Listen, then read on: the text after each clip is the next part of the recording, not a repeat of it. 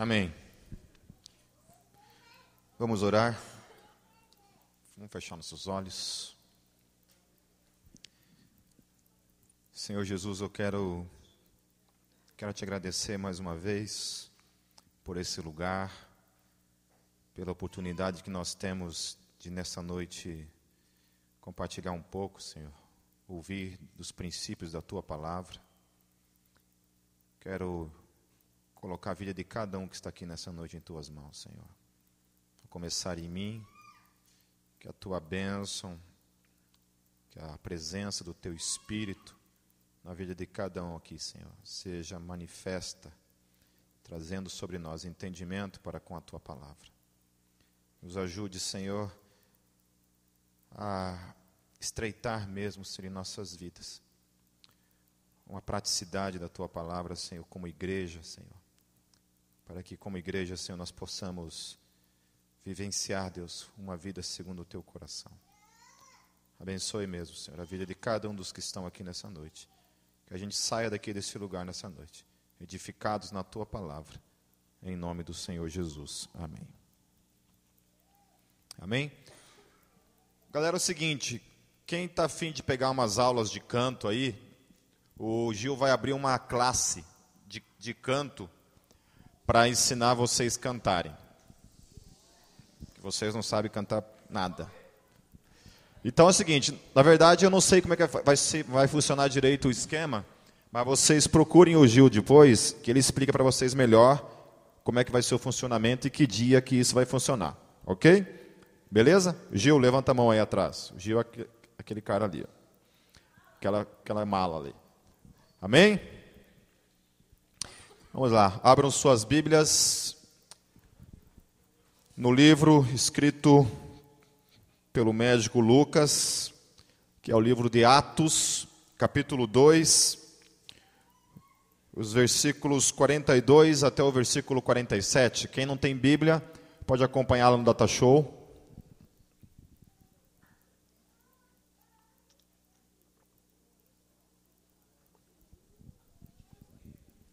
Atos 2, versículos 42 até o versículo 47. Vamos trabalhar um pouco hoje sobre, sobre a, a eclesiologia do dia a dia. Eclesiologia é a área da teologia que estuda a vida da igreja. Aquilo que a gente. Isso daqui é eclesiologia. O que está acontecendo nessa noite aqui, desde o momento do louvor, recolhimento de ofertas, dízimos, recados, isso é eclesiologia, ministérios, todo o funcionamento da igreja, é a, palavra que se dá isso é eclesiologia. Então, para ficar chique, a gente coloca essas palavras, né? Para a gente enganar, para a gente dizer que a gente entende alguma coisa de teologia, a gente coloca essas palavrinhas bonitinhas assim. Então, a eclesiologia do dia a dia.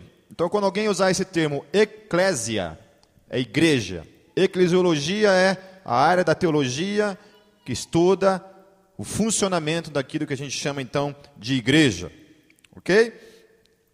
Então vamos lá. Atos 2, versos 42 a 47 diz assim: E perseveravam na doutrina dos apóstolos, e na comunhão, e no partir do pão, e nas orações, e em toda a alma havia temor, e muitas maravilhas e sinais se faziam pelos apóstolos.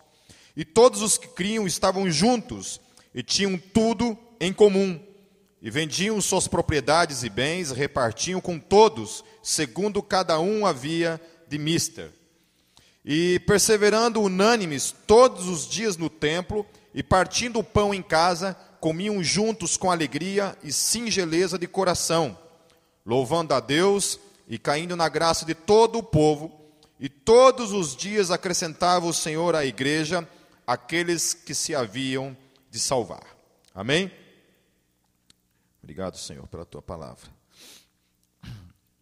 Eu quero falar algumas coisas que a gente pode olhar para esse texto, e quando a gente olha para a igreja primitiva, para aquela igreja que nasceu lá em Jerusalém, e de lá se tornou esse fenômeno mundial nesses 21 séculos de história, uma pequena religião uma pequena seita dentro do judaísmo, que até então era visto como seita, aquela pequena seita de poucas pessoas pobres, de pouco conhecimento, gente ignorante mesmo. Paulo fala que vocês não. Quando Paulo escreve suas cartas, fala, vocês não eram ninguém de, de, grande, de grande posição, filósofos, vocês não eram, e não mudou muito. Vocês veem que até hoje a coisa está mais ou menos assim, né? Pelo menos na comunidade de Gólgota, essa é a realidade, né? Diz que a diferença entre assim, a Gólgota e uma outra igre outras igrejas que tem por aí, de surfista, por exemplo, né? Uma vez chegaram para um cara e falaram para ele assim: Você é da bola de neve? Ele falou: Não, não, não sou. Mas não é igual? Eu falei: Não, não é igual. Por quê? Porque na bola de neve tem médico. Na Gólgota, no máximo, no máximo, o nível máximo do cara é, é enfermeiro. É o, é o alto grau que ele consegue, né? Lá a galera anda de, sei lá, de Vectra, né? Audi. Na Gólgota a galera não Olha, para conseguir um real para vir para a igreja domingo é um sacrifício, né? 1,50 agora, aí, ó, já, por isso que a igreja está meio vazia hoje aí pro negócio, né? Lá a galera anda de tênis DC, DC né, que é 400 reais, né? Que a galera, um All-Star, olha, All-Star no, no, no, no, brechó ainda tem que comprar para... Então, é uma pequena diferença, né? Então, é por aí. Então, aquela igreja composta de gente ignorante, pobre, chamada de seita, começa a anunciar uma certa loucura para muitos. Né? A galera olhava para aquilo ali, não entendia direito, e até hoje as mesmas questões que a igreja teve que enfrentar para iniciar, a gente costuma lidar no dia a dia. Né? a questão da dúvida, a questão da descrença, a questão de não entender muito bem. Mas para Paulo aquilo era o centro da mensagem do Evangelho. Era loucura mesmo. E não mudou muito, ainda continua sendo loucura. Às vezes a gente gasta tempo tentando fazer que essa loucura não, não seja uma loucura e a gente acaba gastando tempo e muitas vezes isso não dá em nada. Porque a verdade é que a, a revelação do Evangelho é justamente isso: é uma revelação. Você precisa de revelação, de iluminação para entendê-lo, senão você não entende nunca. É, você não entende nunca. Antes de eu ser cristão, é, de nascer de novo, eu não entendia a palavra. Eu lia a Bíblia e não entendia muita coisa. Né? Ficava na dúvida. Tinha muitas coisas que eu, não, que eu não entendia. E quando o Espírito Santo veio habitar na minha vida, parece que você, eu recebi assim uma inundação de luz mesmo, né? Inundação de luz. Será que, será que isso é possível? Né? Mas a luz realmente trouxe esse entendimento para compreender a Bíblia. Obviamente que isso não foi no primeiro dia, a coisa foi progressiva. Né? Você vai entendendo com o tempo, você, com o tempo você vai amadurecendo e você vai tendo uma compreensão maior das Escrituras quando você se propõe a estudá-la. Amém? Então, a primeira coisa que a gente aprende nessa eclesiologia do dia a dia ligada a essa igreja que começa ali em Jerusalém, eu não estou falando das igrejas que vêm com o ministério de Paulo, mas estou falando daquela igreja que inicia ali. Porque quando a gente fala de igreja primitiva, como modelo de igreja, por exemplo, a gente pode se perder um pouco nisso. Porque há uma diferenciação entre essa igreja que começa em Jerusalém, ali nos primórdios da fé cristã, e aquela igreja que vem um pouco depois com o ministério de Paulo, que é uma igreja um pouco diferente, é uma igreja que tem umas outras características. Mas essa igreja de Jerusalém, ela tinha algumas características que a gente quer, a gente vai tratar nessa noite e vamos tentar absorver dela algumas coisas.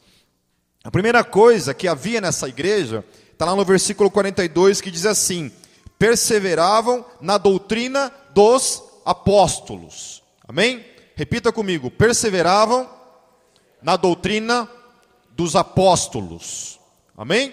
Perseveravam na doutrina dos apóstolos. Os apóstolos eram a coluna, eram aqueles que detinham a autoridade que Jesus havia colocado na mão deles. Então eles tinham essa autoridade de ensinar aquilo que Jesus tinha ensinado para eles. Jesus falou: vai, prega o evangelho ensinando tudo aquilo que eu vos ensinei. Aquilo que eu ensinei, agora vocês vão ensinar. Então eles eram essa autoridade que começava então esse ministério, e eles então, a doutrina deles, o ensino deles era o fundamento, porque era o ensino que eles tinham recebido de Cristo. Amém? Recebia de Cristo e, portanto, os ensinavam. Amém? Então, todo o fundamento de igreja que procura sair da doutrina dos apóstolos é perigoso. É, quando eu começo a questionar a autoridade apostólica, começo a questionar, por exemplo, a autoridade do Novo Testamento como fundamento da minha fé, isso, é um certo, é um, isso traz um perigo para a minha vida e para a vida de vocês. Nós temos que estar sempre centrados nisso. Por isso que esses dias até escrevi no Facebook uma, um, um parágrafo que eu quero ler novamente para vocês, para compartilhar aquilo que eu entendo para a minha vida nesse quesito. A minha maior descoberta em teologia foi descobrir que não descobri nada. Foi não ter que trazer sobre mim a responsabilidade de ensinar algo novo, e sim unicamente ensinar as mesmas coisas e dar continuidade àquilo que a teologia cristã tem ensinado em 21 séculos de história. Foi descobrir que, como teólogo que sou, escalei uma montanha cujo topo já estavam assentados muitos outros antes de mim. Amém? Então não é minha nem tua responsabilidade como cristão ou futuros teólogos que possam nascer aqui dentro trazer algo novo, ensinar algo novo. A tarefa da igreja, minha e tua, nessa grande comissão que foi confiada lá atrás e nós ainda trazemos sobre nós, como grande comissão, ainda é a mesma comissão de ensinar aquilo que Jesus ensinou para os doze, e os doze ensinaram para os seus discípulos, que ensinaram para os seus discípulos, e que nós, portanto, até hoje, temos essa responsabilidade de ensinar a doutrina dos apóstolos, que é a doutrina de Jesus. Amém? Amém? Porque hoje há uma inquietude dentro da igreja, principalmente nessas novas gerações que estão aí, de não parece que não se satisfazer mais apenas com a doutrina dos apóstolos. Parece que a gente vive em busca de uma novidade, de algo novo, de um ensino novo, de algo que venha talvez fazer a nossa fé abalar de alguma forma. E que não se satisfaz apenas com o ensino dos apóstolos. E a gente fica nessa busca de novidade. E em nome dessa busca de novidade, aparecem novidades para todos os lados. O que mais tem por aí é gente disposta disposta a ensinar novidades. Né? Disposta a ensinar novidades, e o que mais tem por aí é gente caindo nessas novidades. Né? YouTube mesmo é uma, é uma, é uma riqueza de uma riqueza de gente trazendo coisas novas, né? Mas quando eu falo riqueza, não sei nem se a palavra seria essa. Acho que a palavra seria uma, uma podridão, na verdade. Porque eu vejo muito ensino ali que como teólogo eu olho para aquilo ali e falei, meu Deus, esses caras são, são esquisitos, né? Esses caras são estranhos. É, eu, eu, tenho tido muito problema, eu vou repetir novamente aqui, com o uso de certas palavras no dia hoje, nessa nova geração, nessa vida de internet aí. É, os rótulos que se tem usado para definir certas questões ligadas à igreja, e que isso tem nos feito, de alguma forma, balançar. De alguma forma a gente tem que negociar isso. A gente não quer ser rotulado dessas coisas, mas o contrário dessas palavras, quando a gente quer fugir desses rótulos, para mim é tão prejudicial, prejudicial do que essas, essas questões têm trazido. Por exemplo, a palavra tabu. Né? Quando a gente fala assim, sexo depois do casamento é um tabu. O que, que isso quer dizer? Tabu, segundo essa geração que está aí hoje, é uma coisa que você não pode aceitar, que você não pode conceber. Então você tem uma geração lutando contra os tabus. A moda é quebrar tabu. A moda é essa: é você romper os tabus, você quebrar os tabus, você não encarar esses tabus. Então, tabu se tornou uma, um rótulo é, pejorativo, por exemplo. Então, como é que a pessoa resolve rapidinho o problema de uma discussão como essa, por exemplo? Vamos discutir sexo antes do casamento. É só uma pessoa falar, é um tabu. Ah, mas isso aí é tabu. Acabou. Acabou a argumentação, acabou o debate, acabou o problema. Você fica constrangido. Por quê? Quem quer ser taxado como alguém que fica se apegando em tabus? Ninguém quer. Ninguém nessa geração está disposta a encarar a palavra tabu como alguma coisa para si mesmo. Vocês estão entendendo o que eu estou dizendo? Né? Então, tabu é uma dessas palavras. Né? Homofobia é uma outra palavra. Fundamentalista é uma outra palavra. São palavras que, para mim, estão tomando proporções que, na verdade, estão roubando a igreja. Está se tornando um perigo para a igreja. E nós temos que estar atentos a isso. Tome cuidado ao não assumir certos rótulos. O que nós estamos querendo dizer com isso? Quando eu digo que eu não tenho tabu na minha vida. O que, que isso significa? Então, o que o mundo está fazendo está sendo empurrando a igreja para a parede, para que a igreja deixe de afirmar as mesmas coisas que ela tem afirmado nesses 21 séculos. É isso que tem acontecido. Então, palavras estão sendo lançadas, sendo lançadas na sociedade, na televisão, nas internets da vida, estão sendo lançadas para que você e eu nos calemos. E não temos mais uma palavra profética para esse mundo. Então tome cuidado ao assumir essas coisas. Então, onde iniciou a geração que ousou desafiar a doutrina dos apóstolos? Depois eu vou falar sobre isso. Mas só quero que vocês guardem essa pergunta na mente de vocês. Onde começou toda essa história de começar a desafiar a doutrina dos apóstolos?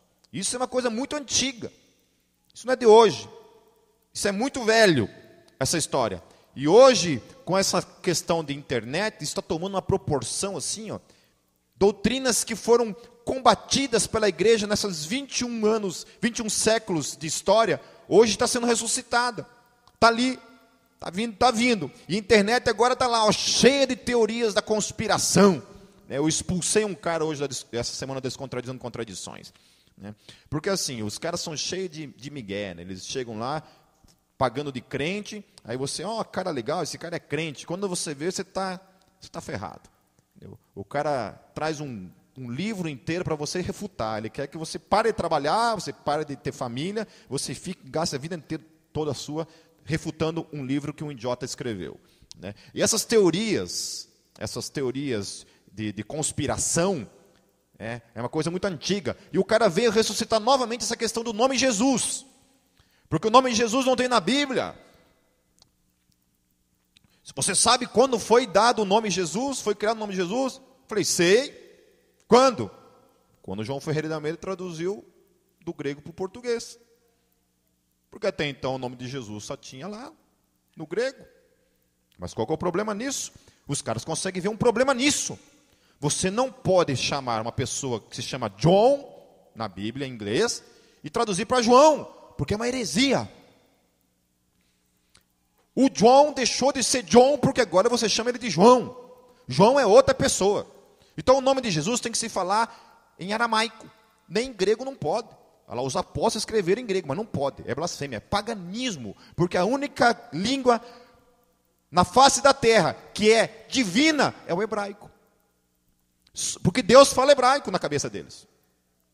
Está entendendo? Deus fala hebraico. Então, se você escrever em grego, não vale. Você não pode falar o nome de Jesus em grego, em latim, em outra língua. Você tem que falar em hebraico. Porque para eles, outra língua na face da terra é paganismo. E tem um pastor lá no YouTube, lá, que o cara é cheio das conspirações. nossa, eu, eu não sei, eu queria tanto que, que pegasse um, esses caras e colocasse assim, como, como a Bíblia, como a, a igreja fazia, concílio. O que, que é concílio? Colocava um monte de teólogo, assim, ó, gente que entende, não é povão. Gente que entende de hebraico, de aramaico, de história da igreja, que é filósofo, gente que pensa. Eu queria colocar os Caio Fábio da vida, né? esses Paulo Brabo da vida, esse outro louco da internet, lá colocar todos esses caras de um lado e do outro lado colocar junto com eles assim, né? John Stott, né? Colocar um Brennan Manning, mas agora só no centro espírita, né? O Brennan Manning já foi, né? Colocar um Santo Agostinho, um Tomás de Aquino de um lado, assim, né? um William Lane Craig, colocar os caras aí, os, os Alve Plantinga da vida, que são os filósofos do cristianismo hoje, colocar de um lado esses caras assim, vamos ver aí, vamos discutir então, né? Colocar eu também lá, né? Por que não? Né? Eu vou lá só para tocar fogo na coisa. Amém? A segunda coisa, então a primeira coisa, perseveravam na doutrina dos apóstolos. Então tome cuidado com novidades teológicas, tome cuidado principalmente com aquilo que a internet tem trazido. Quando os caras chegam hoje para mim, como teve um Zé Mané lá, 21 séculos de história da teologia não vale para nada. Ele está certo. Ele é o cara que conhece tudo. 21 séculos de fé não vale para nada. Só vale quando é para defender o lado dele. Porque senão não vale nada. Segunda coisa é que perseveravam na comunhão. versículo 42 e 46. É interessante notar que o texto fala de dois lugares de comunhão: no templo e nas casas. Dois lugares em que eles estavam sempre: no templo e nas casas. O templo ali é literalmente o templo de Jerusalém mesmo, não havia sido destruído, o templo só foi destruído lá para o ano 70, né? até então estava ali construindo, e os, e os cristãos não tinham nenhum problema, que não haviam rompido necessariamente com o templo, sabia que ele não valia para mais, mais, nada, não era mais um lugar que necessariamente você tinha que ir lá para buscar a Deus, né? Como tem gente que descobriu o mundo, né? É, esses dias uma pessoa foi no encontro da Neuza Etioca e a Neuza Etioca falou duas coisas assim, né? Eu já falei isso, vou falar de novo. Duas descobertas assim poderosas, que eu achei uma novidade teológica assim que eu nunca tinha pensado na minha vida. Primeira coisa é que Deus não habita aqui dentro. Fiquei, nossa, vamos até aplaudir, né? Falei, Parabéns, você gasta um dinheiro do teu bolso para pagar para ouvir esse tipo de coisa, né? Que Deus não habita em quatro paredes. Eu achava que sim, eu achava que tinha uma cama para Deus deitar aqui dentro, um banheiro, sei lá. Achava que ele habitava literalmente aqui dentro. Né? E a segunda coisa é que o Espírito Santo não gosta de divisão. Sério mesmo, parabéns. Olha, deve ter feito um jejum de 40 dias para chegar a essa descoberta. Né? E você paga para ouvir esse tipo de besteira. Isso. E compra o livro depois ainda, né? Então, há duas coisas ali: o templo, o templo e nas casas. No templo, olha só que coisa interessante, porque uma coisa que eu sempre ouvi na minha vida é que a igreja primitiva não se, se reunia onde? Nas casas. Nas casas. Mas o que, que o texto está falando? Que se reunia onde? No templo. Só depois que o templo foi destruído é que a igreja parou de se reunir no templo. Mas até então a igreja se reunia no templo. Também no templo. E olha uma coisa que, que eu quero ler para vocês aqui. Ó. Arqueólogos, acho que foi a semana passada eu publiquei isso na hora de contradizendo ainda. Arqueólogos encontraram a igreja mais antiga do mundo, do ano 33 a 70 mais ou menos. Ou seja, é bem possível que assim que o templo foi destruído, o que aconteceu? As igrejas procuraram as cavernas e dentro dessas cavernas foram construídos novos templos. Porque a igreja sempre entendeu a necessidade de um lugar para se reunir e que não eram as casas. Sempre foi uma busca delas. Quando eu li isso daqui, eu falei: caramba, mas toda essa teoria que eu ouvi até hoje cai por terra de que igreja só se reunia nas casas. Primeiro de tudo, porque Atos fala que não, que se reunia nos templos. E a arqueologia está dizendo então que há uma igreja que foi descoberta agora, e ali fala que a igreja era redonda, tinha um formato como um coliseu assim, né? E tinha um lugar assim que ficavam cadeiras para o sacerdócio se assentar. Interessante isso. Gente, eu estou falando de primeiro século, não estou falando de igreja católica, não. Estou falando de primeiro século. Se você ler a história da igreja, lá pelo terceiro século já começam as grandes igrejas a serem construídas, as igrejas góticas, né? Que são até hoje para mim são as igrejas mais bonitas que tem, né? As igrejas góticas. É, eu sempre quando passo numa igreja católica assim, eu fico uma inveja assim, falei, puxa, a pessoa Golgo tá aí dentro, cara. Todo mundo assim, né? Eu sou, né? A gente tirava tudo aquele santo lá, colocava uma, o pipe assim de lado, assim. Né? Maria, a gente coloca a Kátia no lugar, assim, segurando o Gabriel no colo, assim, né? A pessoa que animal que ia ser? Então a primeira coisa é ligada a essa questão do templo. Eles se reuniam no templo e assim que o templo é destruído, segundo a arqueologia, então, a igreja também, de alguma forma, ela substitui o templo por outro lugar de se reunir. Um lugar que pudesse abraçar todo mundo. Porque imagine, gente, no primeiro século, uma, uma casa conseguir comportar 3 mil pessoas. É possível isso? Impossível. Gente pobre, pescador, que não, mal tem onde morar, como é que vai colocar 3 mil pessoas dentro de uma casa? Não consegue. Então já havia essa preocupação. Como não havia templos ainda, o que, que fazia? Se reunia no templo. Quando o templo é destruído, vão para onde? Vão para dentro de umas cavernas. O que faz dentro de umas cavernas? Constrói um templo dentro das cavernas. porque a igreja era perseguida. A igreja não podia construir um templo à luz do dia, como você hoje pode. Ok? A segunda coisa também era nas casas. Né? Ali o texto está falando que se reunia onde? Nas casas. Então, além do templo, a igreja estava reunida onde? Nas casas. Eu estou dizendo isso para você, que é só para você entender que existe um movimento por aí, que é um movimento que chama, que é destemplocêntrico. Né? Porque uma coisa é uma igreja que é templocêntrica que acha que Deus só está aqui dentro, que é só no templo que busca Deus, é só no templo que adora, existe essa visão, mas há uma outra movimentação querendo abolir o templo, querendo dizer que não precisa desse lugar, que o único lugar que interessa é você se reunir numa casa. Se você está reunido numa casa com meia dúzia de pessoas é o suficiente, e isso também é um perigo. É um perigo. Não existe lugar melhor para o desenvolvimento da fé do que isso daqui. Há coisas que acontecem aqui, dentro desse lugar, que não acontecerão dentro de uma casa. Por exemplo, você não tem como colocar uma bateria dentro de uma casa. Você não tem como colocar uma guitarra com distorção dentro de uma casa. Você não tem como fazer esse tipo de coisa. Você não tem como, como praticar muita coisa aqui dentro, que a gente pratica aqui como dom, como ministério, se for somente para dentro de uma casa. Porém, esse lugar aqui também não substitui os grupos pequenos, que é você estar dentro de uma casa. Porque dentro da casa é onde gera intimidade. É onde gera uma comunhão mais, mais profunda. Aonde o ensino pode ser um ensino de talvez maior qualidade. Né? Aonde as necessidades de um e do outro possam ser mais evidentes para os outros, e não somente para, para alguns. Estão entendendo o que estou falando? Que uma coisa não elimina a outra. E o que existe hoje é de movimentos querendo destruir de alguma forma a igreja. E ela começa sempre com uma roupagem bonita, com uma roupagem de espiritualidade.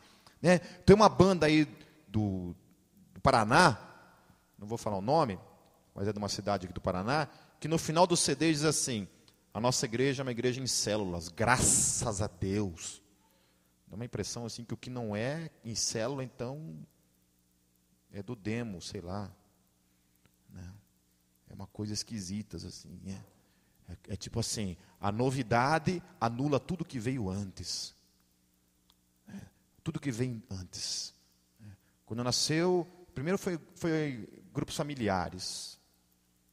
Aí depois veio o G12, daí grupos familiares já não presta, G12 é a visão. Daí vem o G3, oficina G3. Daí elimina eliminou o G12. Aí vem célula, aí vem MDA. E uma coisa sempre vem tentando eliminar a outra como uma proposta. Eu gosto muito do que o meu pastor fala. Ele fala assim: tudo isso é estratégia. Uma coisa não elimina a outra. Uma coisa não elimina a outra.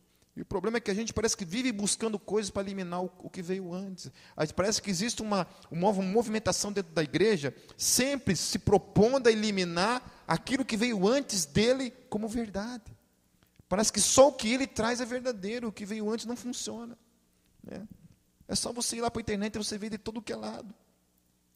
Você vê os Caio Fabiano na vida ali, falando o tempo todo que Agora ele, ele descobriu, né, que agora tudo é, antes dele era tudo paganismo, agora a partir dele é a verdadeira.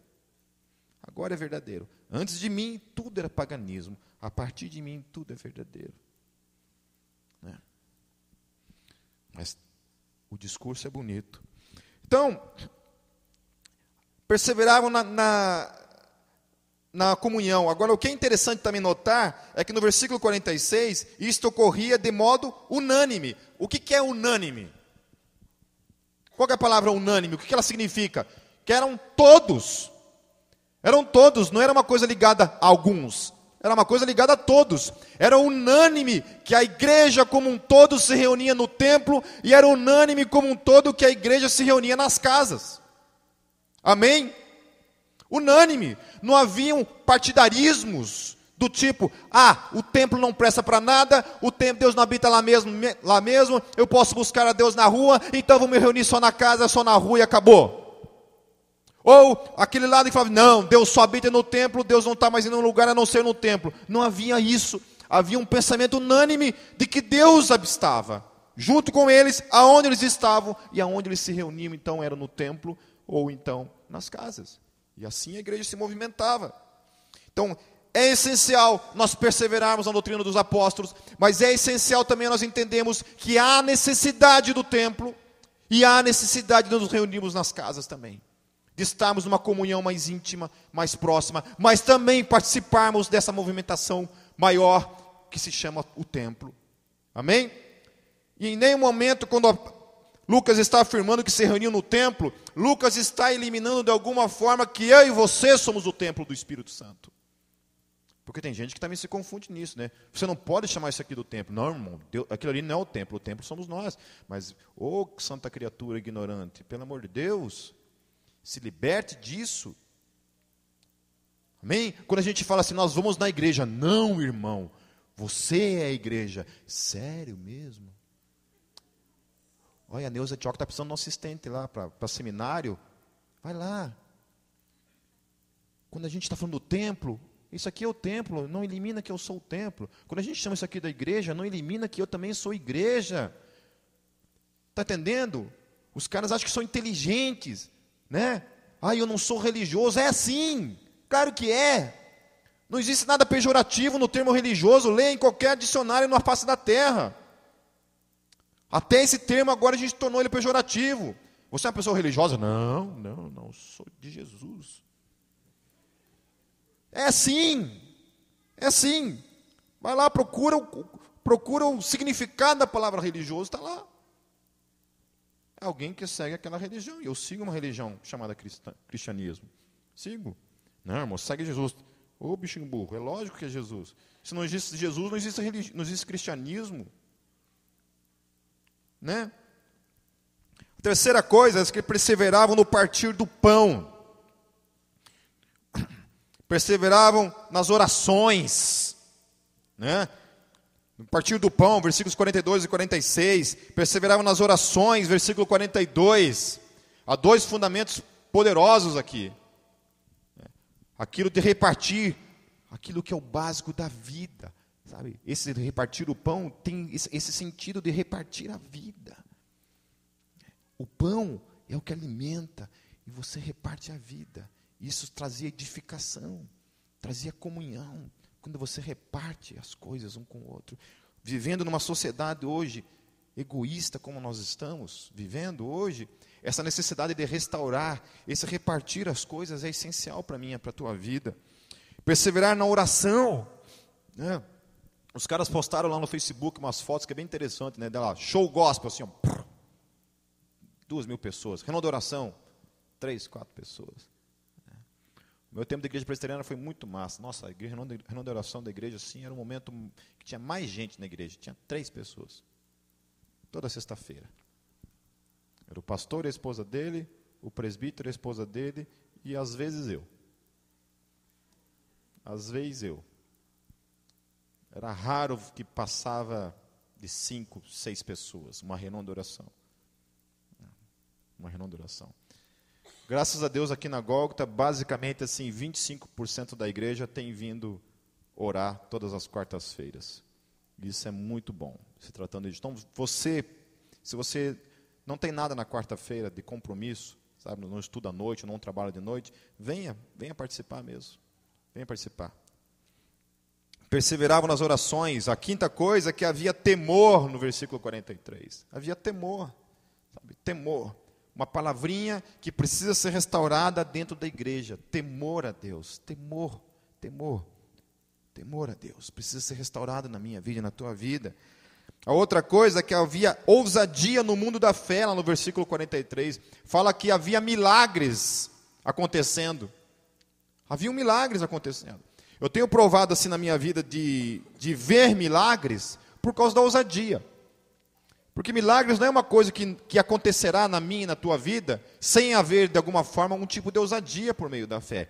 Se eu e você cremos que Jesus é todo-poderoso e pode operar milagres, o que é necessário da minha vida e da tua vida é apenas dar a oportunidade para que o milagre aconteça. E como que isso acontece? Tendo ousadia, orando pelas pessoas.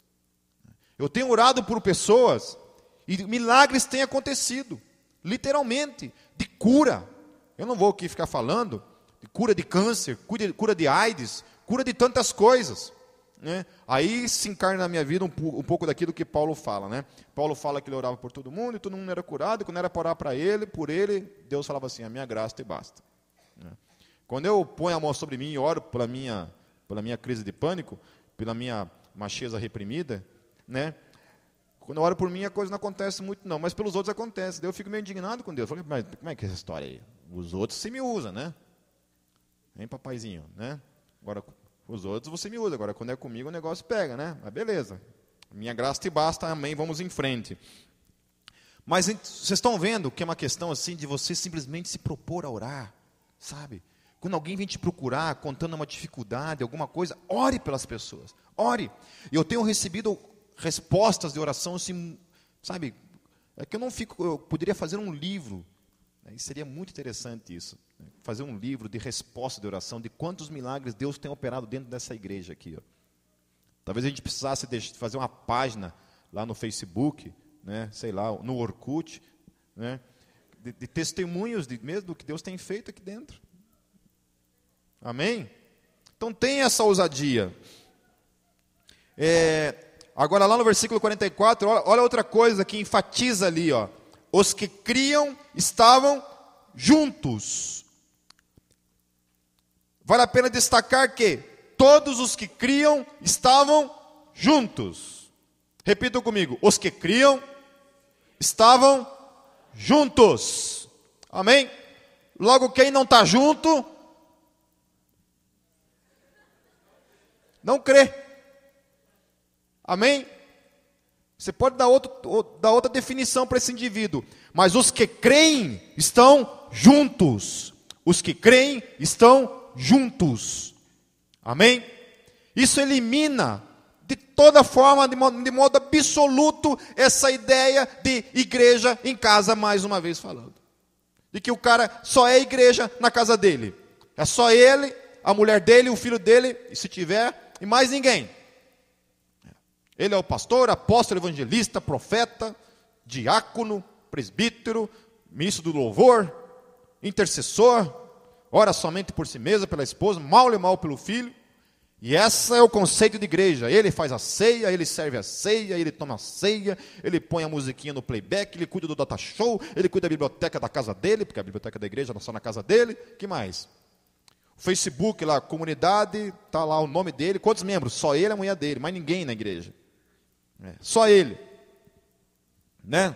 Ele recolhe o dízimo dele mesmo, oferta dele mesmo, e acabou.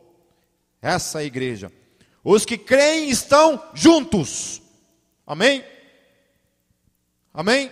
Os que creem estão juntos. Juntos. Mesmo com todas as dificuldades que tem essa implicação. Porque aqui, em nenhum momento, depois vocês vão ver por quê, está descartando as dificuldades que se encontram nesse quesito de estar juntos.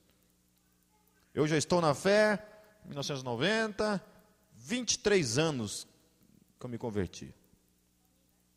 23 anos que eu me converti. Vocês não eram nem um espermatozoide ainda. Eu já era crente de Jesus. Um white metal gospel no reino. Já era eu. É, 23 anos atrás, iniciei minha caminhada na fé. O que eu vi de coisas, o que eu vi de coisa, o que eu já tive de dificuldade de relacionamento com pessoas, porque eu já me enrosquei com pessoas, já briguei com pessoas, já ouvi abobrinha. Depois de pastor, então, se multiplica isso por 100. Multiplique isso por 100. Aí eu vi mais ainda, né? Porque daí, antes, antes ninguém falava para mim dos pecados, depois que eu virei pastor, as pessoas vêm falar para mim dos pecados. Então, aí eu fico sabendo de todo mundo, né? Vamos fazer, um, vamos fazer um, uma página no Facebook também falando assim dos pecados, né? O que vocês acham? Né? Que é para ninguém ter ilusões, né, de que aqui é um lugar perfeito, né? Uma vez uma mulher veio me procurar aqui e falou assim, pastor, eu acho que a tua igreja, agora sim eu me encontrei. Falei, falei, é, falei por quê? Ah, olha, essa igreja aqui é perfeita. Falei, já comecei a tremer, né? Falei, eu já passei por 27 igrejas. Aí, já para me livrar do pepino, eu falei assim, irmã, olha, se junta essas 27, a Gólgota é pior que elas todas juntas. Não se iluda.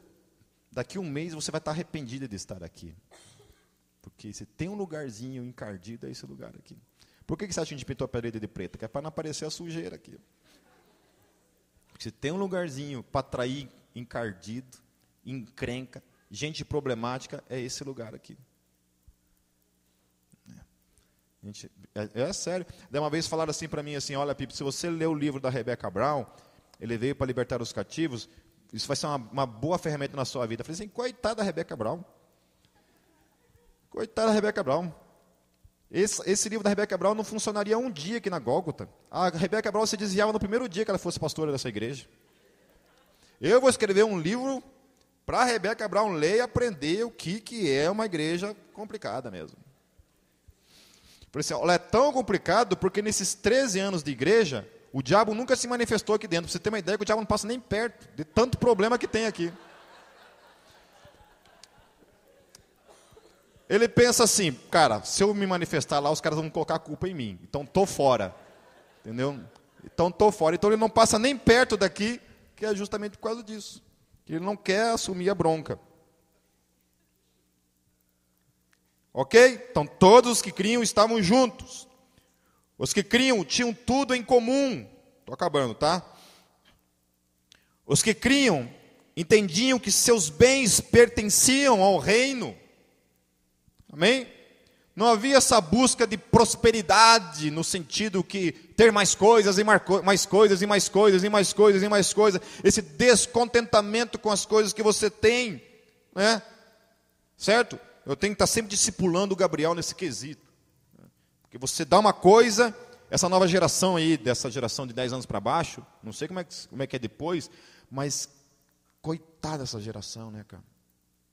Alimentada por esse inferno chamado televisão, esse consumismo, esse descontentamento né, desenfreado. Eu tenho que ensinar para ele isso. Falei assim, filho, você precisa ser grato a Deus e ser extremamente feliz pelas coisas que você tem. Não espere, filho, uma felicidade que venha de fatores externos. Seja feliz, extremamente grato pelas coisas que você tem na sua vida. Porque eu, eu advirto ele, falei, sabe por quê, filho? Aqueles desenhos que você assiste, aquelas propagandas que você assiste, está ensinando você todos os dias que você não tem que ser feliz com as coisas que você tem. Que você ganha um brinquedo, no outro dia tem uma, tem uma propaganda mostrando um brinquedo melhor que aquele que você ganhou e você olha para aquele brinquedo que você ganhou, você fica descontente com aquele brinquedo, que você precisa daquele outro brinquedo para ser feliz. Então as coisas começam assim, de forma sutis. Isso vai sendo inserido na sua mente e você não percebe isso. Ele é verdade, né, pai. Mas bem que você podia me dar um brinquedo novo, né, pai?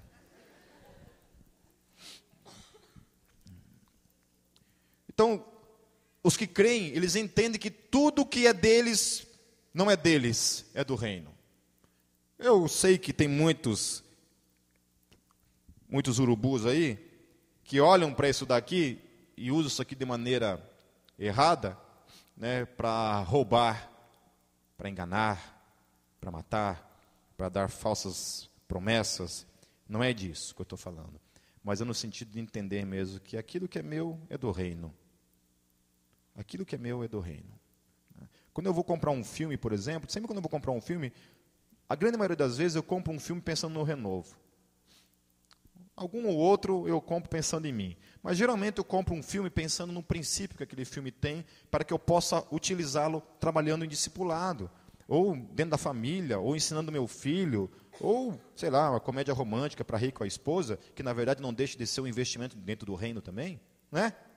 Que coisa mais gostosa do que você sentar com a esposa, né, um, um pacote de pipoca do lado, né, uma cervejinha, quer dizer, uma, uma água mineral do lado, né? E assistir um, um filme com a esposa, né? É coisa, né, que coisa mais maravilhosa do que isso? Não é verdade? Filminho, né? Bem escolhido, com todo cuidado, né? Que é coisa mais desgraçada do que sentar na frente da televisão e assistir uma novela com a esposa? assistir Pânico com a esposa. Né? Então é isso, eu estou falando de um filminho, né, com sabedoria, com maturidade. Estou encerrando, gente. E todos estavam atentos à necessidade do outro. por isso que havia essa reunião nas casas, porque as casas proporcionavam isso. Estavam atentos às necessidades uns dos outros. Olha, aquele irmão lá está passando necessidade. Todo o reino se movimenta para levantar recursos, para cooperar para com a vida daquele irmão. Né? Amém? O, o Ronei mandou um e-mail esses dias propondo uma, uma vaga de emprego lá, já foi ocupada por um irmão da igreja. Daí mandou uma outra, uma outra oportunidade de emprego, já foi ocupada por um irmão da igreja. Então a gente está sempre fazendo esses e-mails, né, mandando, ó, está precisando de gente, ou gente procurando emprego. Né? Esse negócio de se ajudar um ao outro mesmo. Amém? Se cooperar. Agora a questão toda, nós estávamos até agora falando, já vou encerrar, estamos até agora falando a respeito da igreja de Jerusalém que era essa igreja que estava centrada na doutrina, estava centrada na comunhão, estava centrada no partir do pão, nas orações, que havia temor, né? havia essa ousadia da fé, estavam sempre procurando estar juntos, tinham tudo em comum, entendiam que seus bens pertenciam ao reino, estavam atentos à necessidade do outro. Aí Paulo começa o ministério dele, e as igrejas começam a ser implantadas por todo o reino gentil. Aí começam os problemas. Daí começam todos os problemas, principalmente nas cartas, por exemplo, quando você lê Coríntios, qual que era o problema da igreja de Coríntios? Principal. Falta de quê? Unidade. Partidarismo. Aí já começa a minar o quê? A comunhão. Porque alguém ali começa a colocar uns contra os outros. Então, a comunhão, a unidade passa a não ser mais o foco. A igreja de Gálatas, por exemplo, começa a sair da doutrina dos apóstolos. Ela começa a centralizar em qual doutrina? Qual que era a doutrina lá que Paulo começa a combater em Gálatas? Se você um dia leu Gálatas, você sabe onde que fica, você sabia que está na Bíblia, pelo menos. Na lei. O legalismo começa a voltar. Paulo tem que começar a combater aquilo lá. Então, a doutrina começa a ser minada. A, a igreja começa a sair da doutrina dos apóstolos e se apegar em quê? A novidades teológicas. Ali já começa o problema.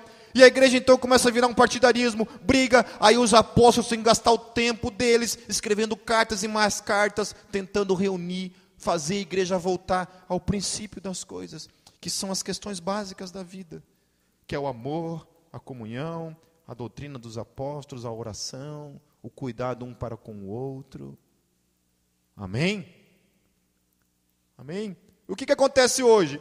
Você vai numa internet, você fala sobre a graça, já vai aparecer um legalista ali que vai dizer para você que rock é do diabo. Se bem que rock é realmente do diabo, metal não é, mas rock é. Né? Os caras chegam ali falando que rock é do diabo, que tatuagem é do capeta, que piercing é do demônio. Eu acho interessante nessa doutrina que se ensina por aí a respeito que o piercing é do diabo, que as mesmas pessoas que falam que o piercing é do diabo usam brinco.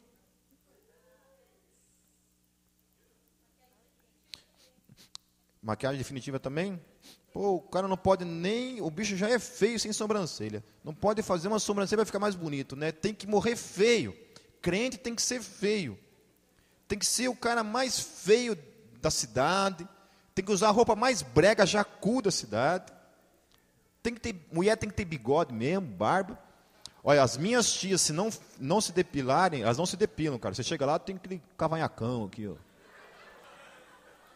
Você, fica meio assim, se beija, se não beija, porque você não sabe se é o tio, se é a tia, o que está ali na tua frente, né? Aí às vezes elas usam uma saia assim, quando elas cruzam as pernas, sobe um pouco assim, tá aquela, aquela grama aqui, assim, cara, sabe? Ah, maravilha. Aí uma me ligou esses dias e falou assim, Pastor Volmir, já fiquei com raiva, né? Já cortou esse cabelo? falei, não, tia, não cortei. É, você sabe o que, que Paulo fala, né? Falei, sei, sei. Então, e se Jesus voltar uma hora aí e te pegar com esse cabelo comprido, você já sabe o que vai acontecer, né? Falei, sei, sim, tia. Eu não ia ficar brigando com ela, não ia dar uma aula de teologia para ela ali por telefone, né? Falei, ah, então tá bom. É. Mas ela é gente boa. É gente boa. Ela vai para o céu também. Acho, né? Ok? Então aonde a gente se perde? Está ali Basta você ler as cartas de Paulo aos Coríntios, basta, basta você ler a, a, a carta de Paulo aos Gálatas, começa tudo ali. É quando a gente começa a tomar partidarismo, é quando a gente começa a perder o foco da unidade, é quando começa, a gente começa a sair da doutrina dos apóstolos, a pegar em, em legalismos, né? começa a pegar em liberalismo também, que é tão danoso quanto o legalismo. O legalismo diz que tudo é proibido, o liberalismo diz que tudo é permitido, que é tão perigoso quanto. São dois perigos, e principalmente na igreja moderna hoje, o liberalismo então está em alta. E aí você toma cuidado. Tome cuidado. Eu não sei porque eu já uma vez quase caí de cabeça no liberalismo e tive que parar, acordar para a vida e voltar, que hoje eu sou um cara vacinado contra isso. Eu começo o discurso ali da pessoa, eu começo, uhum, eu sei onde isso vai dar. Eu sei onde isso vai dar. Isso começa assim, ó. É, eu acho que acho que tem, tem que liberar mesmo a, a maconha, tem que descriminalizar a maconha mesmo, tem que, né? Começa o discurso assim, é porque afinal de contas, né, muita gente ganha em cima disso, tal, né? Liberar a maconha. Então começa assim de uma maneira sutil, um posicionamento político honroso, né? Bonito, olha aí, tá certo, tem que tirar mesmo da mão dos traficantes, né? Afinal de contas, deixar o cara fumar maconha, tal, né? Beleza, né? Tudo isso é bonito, né? Até um dia que o filho dele chega com os olhos assim, com a pupila dilatada, meio lesadão, né? Ô oh, pai, tudo bom aí? Daí você vai querer encher o saco do moleque e você não pode falar mais nada, porque o moleque vai sentar na tua frente, uma rodinha de amigos assim, vai fumar o baseado na tua frente e você não pode falar nada. Né? Começa quando você está tá, assim no ônibus, né, no ponto de ônibus, está os caras ali fumando baseado na tua frente ali, e você olha assim, não pode falar nada, está tudo liberal. Né? Você entra no táxi, assim, o taxista está tá doidão, assim, acabou de fumar um baseado. O piloto do avião, você senta, o piloto do avião está assim, doidão, assim, cara, né? Entendeu? Tudo doidão. Todo mundo está liberado. Né? Liberado. Começa assim, político, até virar o, virar o caos. Né? Aborto é sim, poxa, sempre se apela para a questão, ah, mas a menina que foi, que foi estuprada, né? Pois é, mas meu amigo, isso daí é 0,00000000001% dos casos de abortos no Brasil. Existem de maneiras não oficiais, mas segundo, segundo modos não oficiais, 4,5 milhões de abortos acontecem no Brasil. Você acha que 4,5 milhões de pessoas foram estupradas todo ano nesse país? Não há tanto tarado nesse país assim, gente. Verdade. 4,5 milhões de abortos. É duas vezes a população de Curitiba, praticamente. Todo ano está aí. Entendeu? Mas vamos liberar. Já está acontecendo, vamos liberar mais ainda. Entendeu? Então começa assim, sabe? Posicionamento político bonito, discurso legal, tudo bonito. E aí a gente vai ver a tragédia que isso vai trazer sobre, sobre o Brasil. O reino de Deus precisa se posicionar. Não adianta apelar para o aborto, não adianta para apelar para crianças sem cérebros, a gente entende que são questões complicadas. Mas está longe da igreja um dia abraçar a ideia de que o aborto se torne um crime comum nesse país e, liberado pela lei. Amém? Que a gente persevere na doutrina dos apóstolos, na comunhão, no partir do pão, se reunindo no templo e nas casas, Vamos fechar nossos olhos, fique em pé.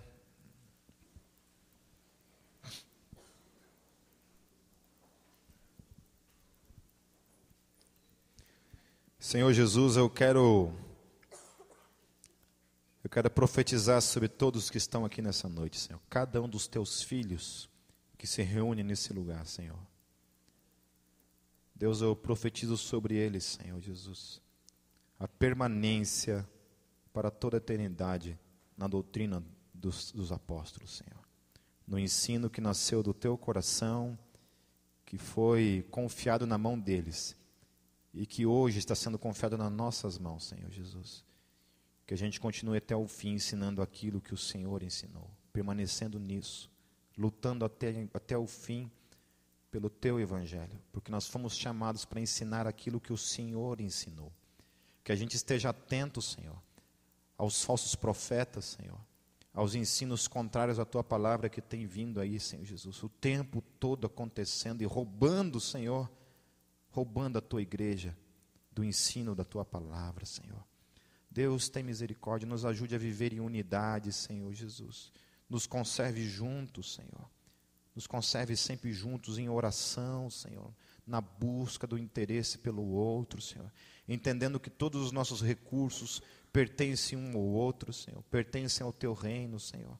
Nós não estamos aqui para explorar, Senhor Jesus, essa verdade, Senhor, mas torná-la realmente, Senhor Jesus, um benefício para o teu reino, para que ninguém aqui, Senhor Jesus, se encontre em falta, Senhor, para que todos nós vivamos, Senhor Jesus, plenamente o teu chamado e a vida plena que o Senhor tem para cada um aqui. Em nome de Jesus, amém. Deus os abençoe, dá um abração no seu irmão aí. Em nome de Jesus. Ah, gente, só um pouquinho aí. Vai ter o sorteio aqui do, do corset. O pinguim falou que é dele.